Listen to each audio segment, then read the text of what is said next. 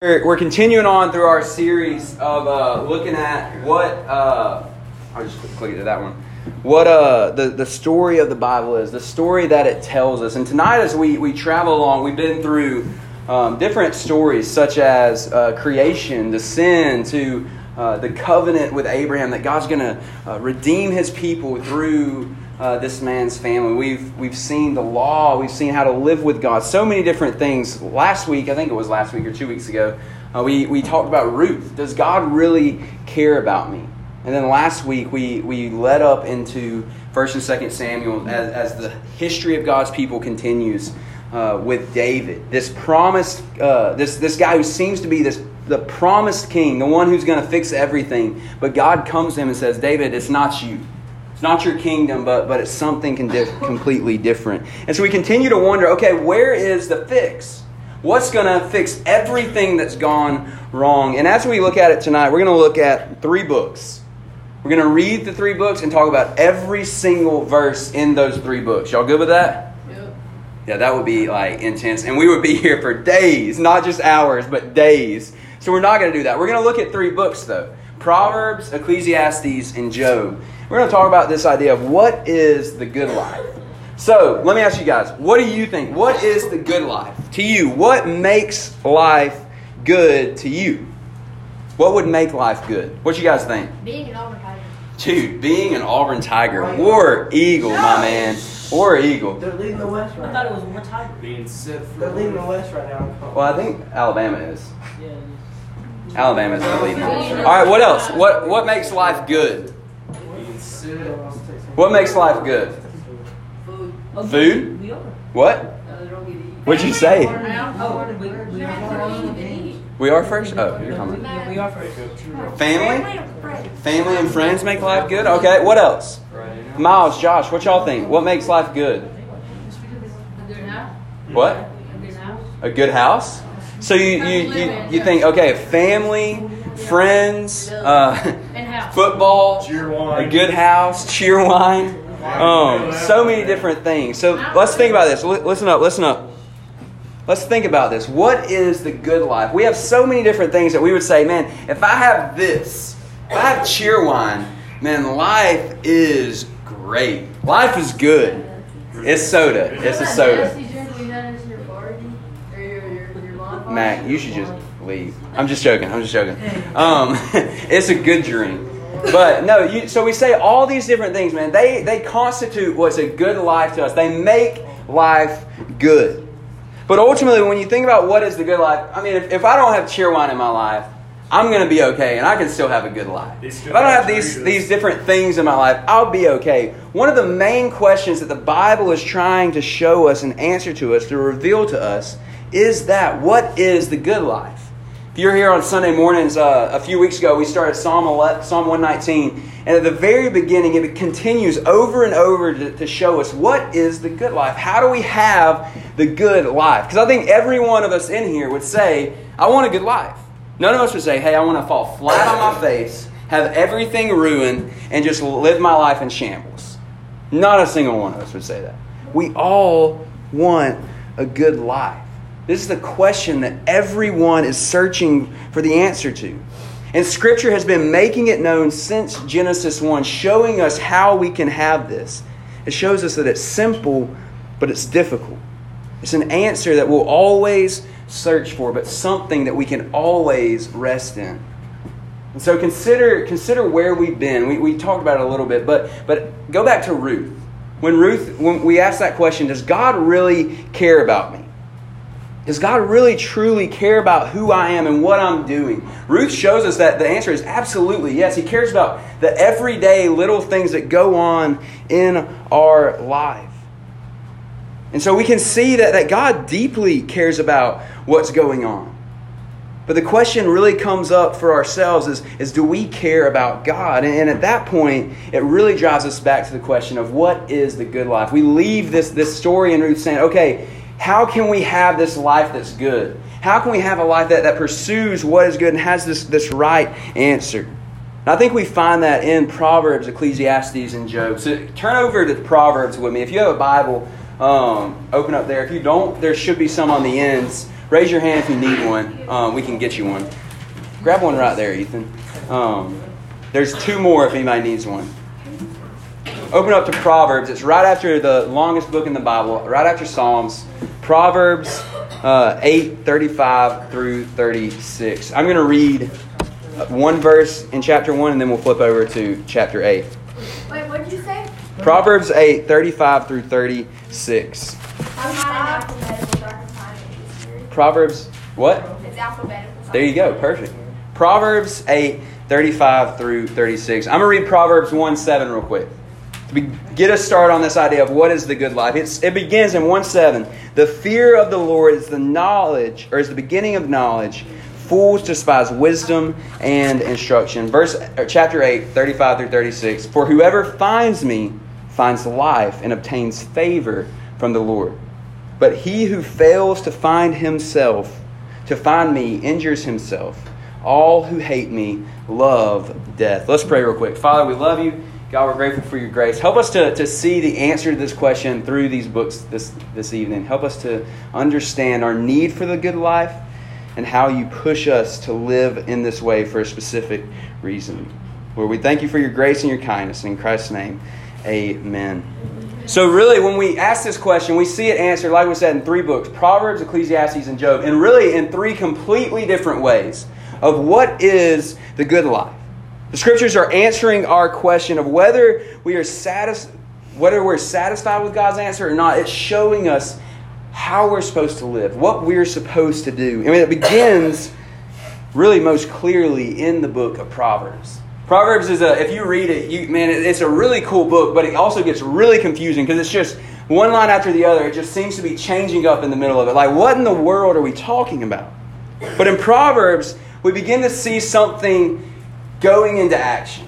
Some, some force that, that's coming out that's showing us how we should live our lives. We begin to find this universal force that guides people into how to live a good life. And that force is wisdom. And you really see it personified, personified throughout the book as, as this lady wisdom. So you get this picture of this lady who is who's wise and who's doing all these different things. And in chapter 8, we get the best picture of, of what that looks like. In Proverbs 8, Lady Wisdom begins to call to us. The very first verse, it says, Does not wisdom call? Does not understanding raise her voice? On the heights, beside the way, at the crossroads, she takes her stand. Beside the gates in front of the town, at the entrance of the portal, she cries aloud.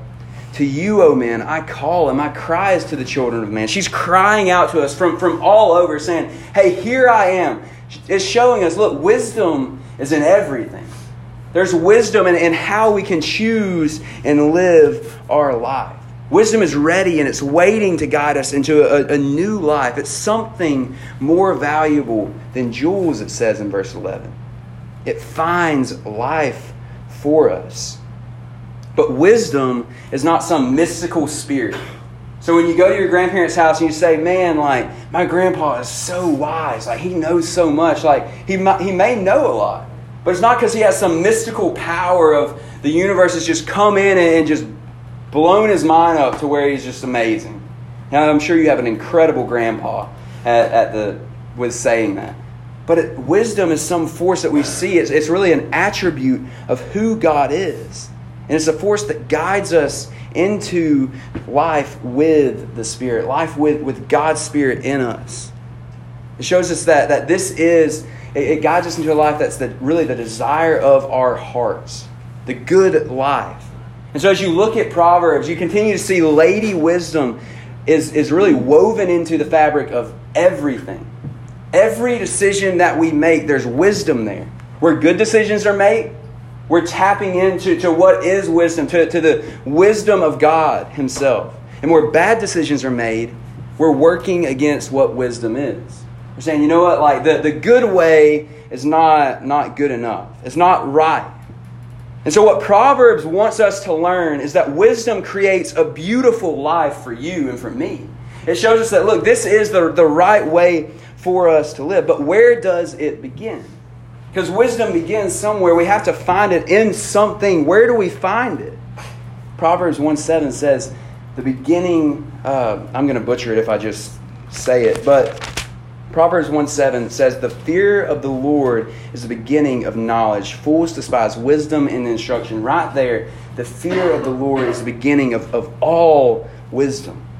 And so our journey to wisdom begins with the fear of the Lord. How can we have the good life? And simply put, fear the Lord. Buy into this wisdom. As Proverbs shows, wisdom begins with, with honor and submission or simply awe of God. That's this idea of fear is that, that wisdom begins where, where the awe of God is, where we look at God and are just amazed at what He's done. When I, I came up and, and shared that Romans 8 1, man, we can look at a verse like that and say, yeah, I know Jesus has died on the cross for my sins. I've heard that over and over again. Of course He did. But when you truly understand, when you're in awe of what He's done, that's when you fear the Lord. Just the beginning of wisdom is the fear of God. A life lived in awe of God is a happy life, a useful life, a disciplined, disciplined life, a life that is in pursuit of who God is. But, in, but when Proverb, Proverbs ends and Ecclesiastes begins, it seems like you get a completely different story. Like something is, is completely messed up because it looks like, okay, Proverbs is saying this, but Ecclesiastes is going a totally different way. If you read the book of Ecclesiastes just for a daily devotion, you will get to it and you'll probably just sit there depressed. because ultimately, what the guy says over and over again is he says, Look, all of life is meaningless. Life is pointless, it's vain, it's empty. And so it seems to go against all that Proverbs says. Ecclesiastes twists our view of the world upside down. It rejects the idea that if you think positive and if you do good, then good things will happen to you. It's, it's basically saying, look, karma, you guys know what karma is? Credit karma? What? Credit karma? No, not credit karma. not credit karma. Karma, this idea that, hey, if I do good, good will come to me. Ecclesiastes says, yeah, that ain't true. Because plenty of us can do good, and bad stuff happens to us every single day. And so, as the guys at, at Bible Project explain, Ecclesiastes teaches us three things about life. It says, we are but a blink in time. It means like your life is over like that. You think your parent, like you think right now, man, life is so long. I'm so ready to be an adult, or I'm so ready to be where I can drive, or I can live on my own, or all this stuff. Man, you're and you're, you look at your parents and say, man, life is just going so fast. It's because they've begun to realize, man, life is it goes over and over and over. Man, it, it's it seems like it's flying by. Ecclesiastes says, yeah, it is. Life is literally like a mist, a vapor, and it's gone. It also says this it's, it's depressing. It says, look, you'll die. Every single person in this seat will die. I watched a video this, uh, this afternoon. It was kind of funny, and this is a little morbid. But uh, this guy was prank texting uh, some, some random numbers, and uh, he acted like he was a seven year old texting his, his mom. and so he texted, he texted his mom or something and said, uh, hey, uh, mommy, somebody just told me that grandpa is di- gonna die. And the guy turned, like, texted back this random number. So the guy, the seven, the fake seven year old is texting that to get a response. The guy texts back and says, yeah, kid, sorry, uh, everyone dies. And the kid, like, he responds just kind of jokingly, and, and he's like, oh, what? Like, no, that's terrible, that's terrible. Like, mommy, that, like, why would, why would he die? And he, the guy responds, yeah, you're gonna die too. and then it keeps going, he keeps going, mommy, why would you say that? And, and the guy responds like, who do you think you're texting? And the guy says, my mommy. And he says, well, I'm not your mommy, but she's gonna die too. Oh. but as, as silly as something as that is, as a video, the guy who's trying to get jokes, the reality is, it's a, it's a, a morbid truth that each of us will die. Every single one of us is going to die. And life goes in the blink of an eye. But then it also teaches us the third thing that we can't control anything in life. No matter how hard you try, you cannot control a single thing in your life. And Ecclesiastes says, look, well, then life is pointless, isn't it? It's meaningless. There's no purpose to it. Because these three, these, these three things are true, the book states that, that life is just a vapor. That it's not, not necessarily meaningless, but, but the meaning to life certainly is unclear. What are we supposed to do with it? What should we do? How should we live? And at the very end, flip over to Ecclesiastes. At the very end, it's the book right after Proverbs. In Ecclesiastes 12, the author answers the question. After saying, Look, all of life is just chaos and vain, and, and it seems meaningless so many times. What should we do? Ecclesiastes 12, 13. The end of the matter, this settles it. All has been heard. What do we do? Fear God and keep his commandments. For this is the whole duty of man. For God will bring every deed into judgment with every secret thing, whether good or evil. He says, Look, if, if everything that I've said is true, if we're all going to die, if life is the, just the blink of an eye, and if things are so uncertain and unclear that we can't control them, then the best thing that we can do is we can fear God. We can stop trying to control our lives. We can enjoy the simple things, and we can live in the fear of God. We can live like we actually trust and, and are in awe of who God is. And so you come to the end of, of Proverbs and Ecclesiastes, and we have our answer to what is the good life.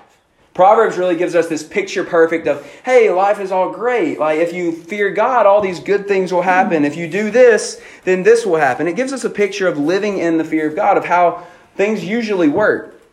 But Ecclesiastes kind of halts that and says, look, this is reality. That may happen, and it, it, it, there's a good chance it will, but, but it also might not. Bad things can still happen to good people. But then you're, you're left asking after that, well, if this is true, how do we see this played out in life? And the book of Job answers that question immediately for us. You see the wisdom that's given to us in Proverbs, the reality in Ecclesiastes, and Job is literally a man who felt this to his core. You look at the book of Job, and at the very beginning, it tells you that he is the most righteous man in the land. And that means he is literally the best guy in town. There is no one who is better, has better conduct, is a better person, is better, is just a better guy all around. When you think of someone that you know that is just, man, you love them because they're kind, they are they do right, they do good. That is Job. But he's even better than that. But guess what, man? You, you read in and he loses everything that he has. A guy who's done right. And what happens? All his animals and, and his livestock and people who work for him are literally burned up in fire or destroyed by other people. Then you think next what happens? Because, man, that stinks. He's lost his livelihood. Then, literally, as his, his whole family is gathered and Job is somewhere else, Job and his wife are somewhere else, the house falls in and kills all of his family. Then you go, keep going after that. And what happens to Job? As he's mourning his family, when he gets cuts and sores all over him from head to toe. And it eventually ends where Job's wife says, Look, Job, man, this is terrible. Just curse God and die. There's no reason to live anymore. But Job says, Man, I trust in the Lord. And if you look at the majority of this book, literally, Job has friends for the majority of this book that just continually, over and over again, say, Job, man, you have really messed up. You've done some, something really bad. I don't know what it is, but you've done something wrong, awfully wrong.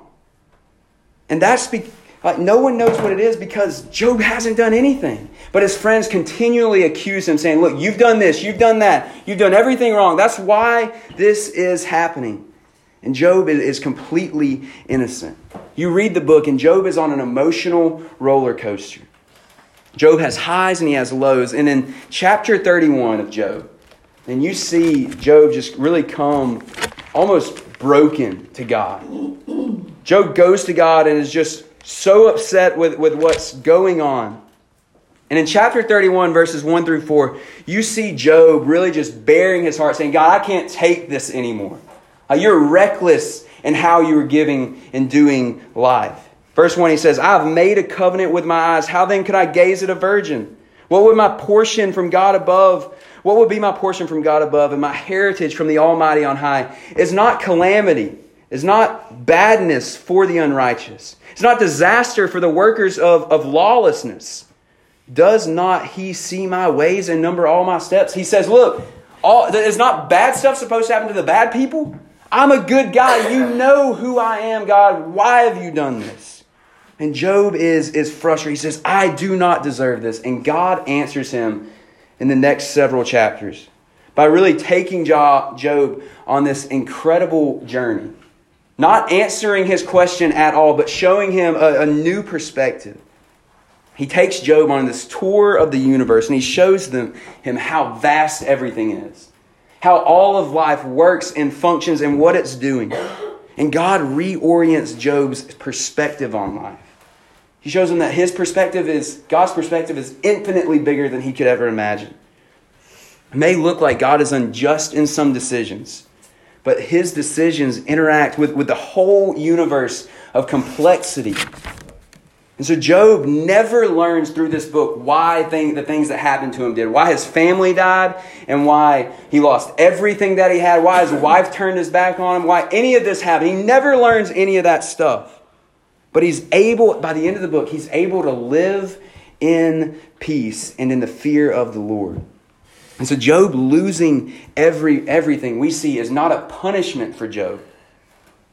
And him gaining double back is not some kind of reward for what Job's done. Job shows us that look, things happen because they happen. Because it's all a part of how God is working, and we can trust in that if we live in the wisdom and, and fear of the Lord. And so, as we, we finish thinking about this, the question what is the good life? You get Proverbs. It tells you, look, live in wisdom, live in the fear of the Lord, and it leads to what is good. You get Ecclesiastes. It says, look, life is short, we'll die, and it just seems random at times, but fear the Lord nonetheless. And then you get Job. And it says, look, we won't understand why everything in this world happens, but God is in control. So what should you do? Live in the fear of the Lord. Fear who God is. That doesn't mean, look, run in terror for what God is doing, but, but trust in who this God is. Be amazed at what he's done. So, what is the answer to this question? What is the good life? The good life wisely lives in the fear of the Lord. It wisely lives in light of who God is. What that means for us is that, look, you're gonna, we need to all take a step back from how we're living. Because we make every single decision that we, we do on a daily basis saying, look, how is this going to impact me? I don't like that. I don't want to do this. I don't, I don't like how this is shaping things. But instead, let's see, man, go to God with, with everything that you have and trust that, that He'll orient your steps in the way that He wants. Trust that He'll push you to, to go in, in the right way. In life, we see the truths of these three books playing out in so many different ways. There's a right way to live, and doing the right and good thing often returns good results. If you do good, let's take it for school. If you if you act well behaved at school, uh, you're probably not going to get in trouble. But you know, there's times where even if you act well behaved, you may get in trouble. You may get accused for something that you didn't even do. You may get pushed and, and hurt for something that you had no part in. And Ecclesiastes tells us, look, like we can't help that. That happens sometimes. That, that's, that's just life. So when we do good, good oftentimes will, will come, but, but we can't be assured of that. Because just as Ecclesiastes tells us, look, we, we, life is a blink of an eye. We'll all die, and life happens sometimes. We can't control that. Sometimes cheaters win. Sometimes the arrogant are allowed to keep boasting. And sometimes sinners may build an absolute empire. But even if that happens, even if sin is run rampant, we can live at peace knowing that God is in control. Come what may. So, what do we do? Three quick things, real quickly. One, we, we keep perspective. We, just as, as God took Job and took him on this journey to say, hey, this is how you should live, we keep our perspective. We see, look, there are so many things going on in the world. Every decision made, every action that happens, then it happens according to the wisdom of the Lord. So realize the brevity and the difficulty of life. Keep the right perspective. Secondly, fear the Lord. And look, you will find it over and over in the scriptures. This idea of fearing the Lord is not to say, hey, run to God in terror or run away from Him in terror, but to simply, man, know that this God is bigger than anything else in life. He is in control of absolutely everything. And when our life is short, when we will die, He never will. He is there for eternity, and He invites us into eternity through Jesus Christ. And lastly, we see it calls us to do good, to live wisely in the fear of the Lord. What that looks like is, is what we've been saying. I mean, go to school and, and be good. Not for the sake of, hey, I want to get a check mark by my name of, of you done so well today, but because, man, we want to do all things that we do to the glory of God. We want to live in light of God and who He is, what He's done. So, Proverbs, Ecclesiastes, and Job show us this beautiful answer to what is the good life. And it shows us it's difficult to attain, but it's also so simple. All we do is fear the Lord. Man, let's live like that. Let's live in pursuit of the fear of the Lord. Let's pray together tonight. God, we love you. We're grateful for your grace and your kindness, for what you're doing in and through us, and how you um, are shaping us differently every single day. And I pray that as we consider what we've talked about through Proverbs, through um, Ecclesiastes, and Job, that you would show us how we can live in the fear of the Lord, how we can pursue you more through all that we do, Lord. We're thankful for your grace and your kindness. God, we love you and we thank you. In Christ's name, amen. Hey,